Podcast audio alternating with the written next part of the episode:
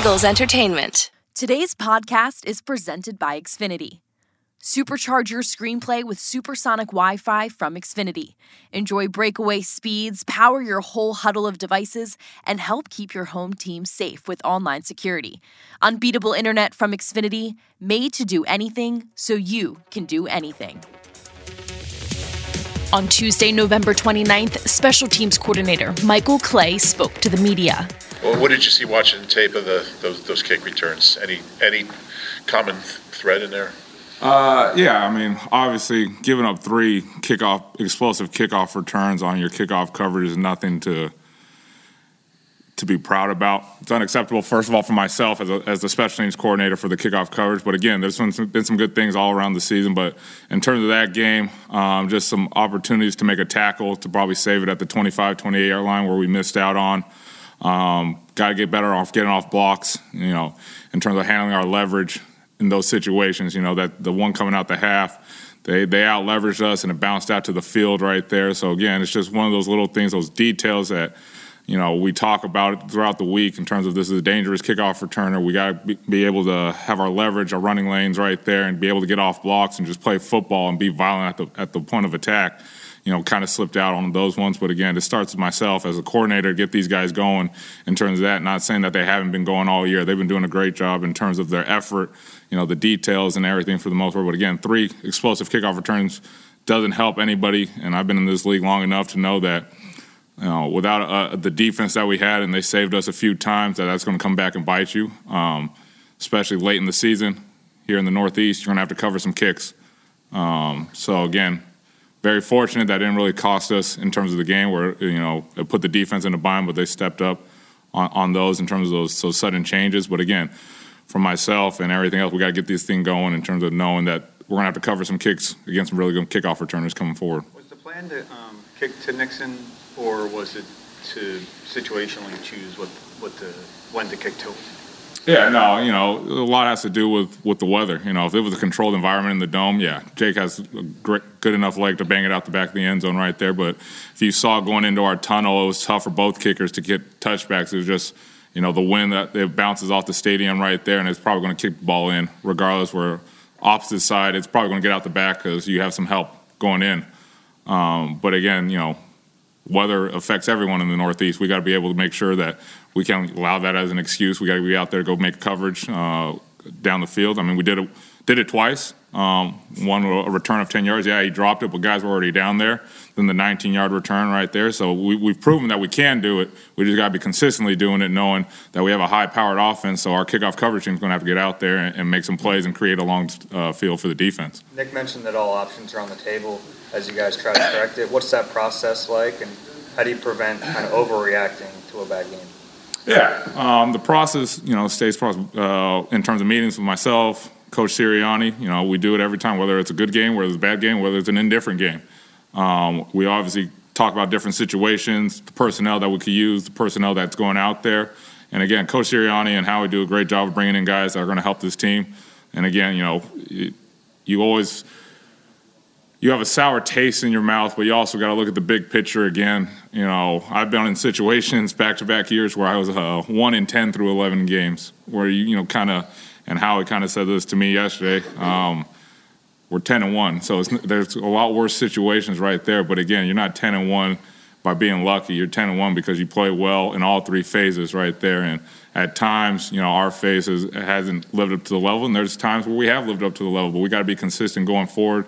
The latter part of the season, um, I think the guys know it. I think the guys know there could be a special season here in Philadelphia. So it's one of those things where you don't want to overreact. You are 10 and one. There's probably other teams that would love to be in this situation right there. Um, so again, we're going to go up there. We're going to try and get a game plan for Tennessee, who's a really good special teams, a real good team right there. It's Probably a playoff team in the AFC. So we got our hands full again. As far as personnel usage, how does the use of starters or lack thereof compare here to other places you've been? Been fortunate enough. There's only been two two organizations I've been at. Um, but you know, it just it's all situationally based right there. There's there's guys that do play on our kickoff coverage, you know, that are starters right there. There is guys that are starters on our punt team. Um, so it's all situation based. I mean, you guys saw we had Jordan Davis starting our field goal team to give you know give us a longer edge on, on field goal right there. Um, so again, the stars do get used out here. Um, same when I was in San Francisco, there were starters that were getting, you know, all pro stars that get used out there. So again, it's all situation based.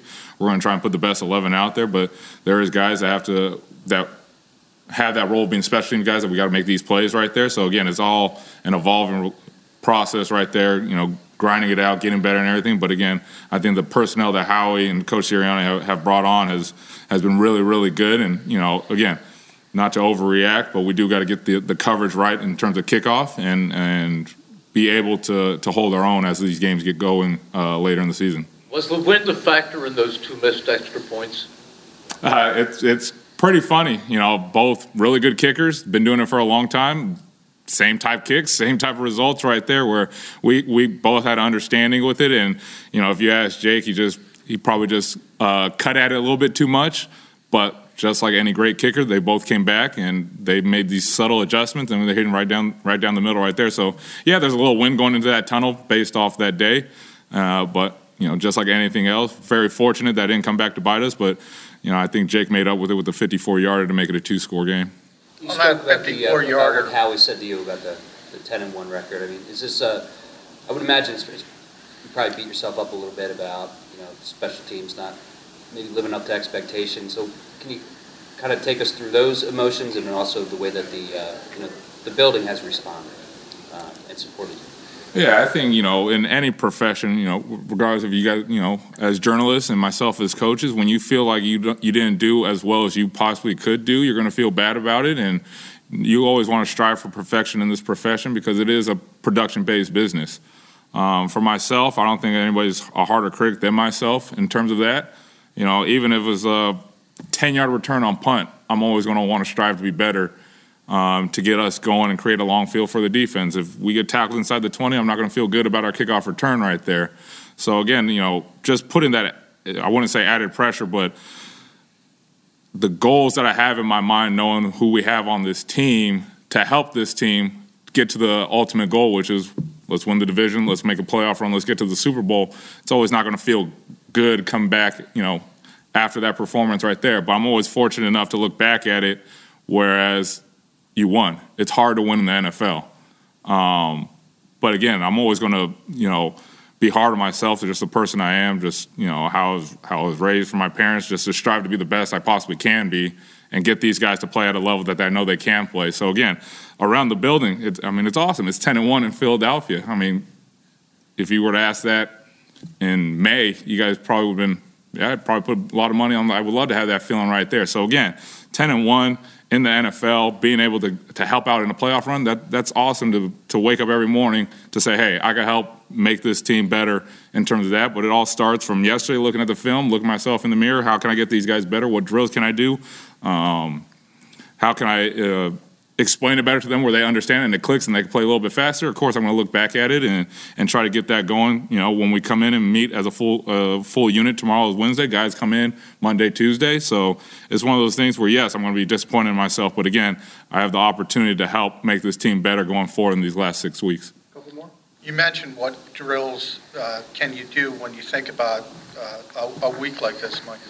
Did, did things change from your perspective, or, or do you take it more as uh, status quo, we just got to get better what we do? Uh, that's a that's that's a good question. You know, I have, I have this written on my board. Insanity is you know doing the same thing over and over and expecting different results. So I don't want to go in the same thing where it's status quo. Like, all right, it was, it was just a one game thing. No, we're going to find ways to get better in the drills that we have a lot of times right there to probably you know clean up some things uh, and get ready for that. So again, the, you know, the drill work that we can do, I think, is going to help us uh, going forward. And you always want to cover it up because, again, in the NFL, they're going to everyone's going to test you until you, you can prove it, you can stop it. So they're going to test our kickoff coverage until we, we can stop it, which I know these guys can. And we have been able to stop some good returners right there. So again, doing the drills that make the to make ourselves better is always on the table right there. And I think we'll get better at it if we get going. For more Eagles news and exclusive interviews, be sure to subscribe to all of our Eagles original podcasts, including Eagles Update, Eagles Insider, and Eagle Eye in the Sky.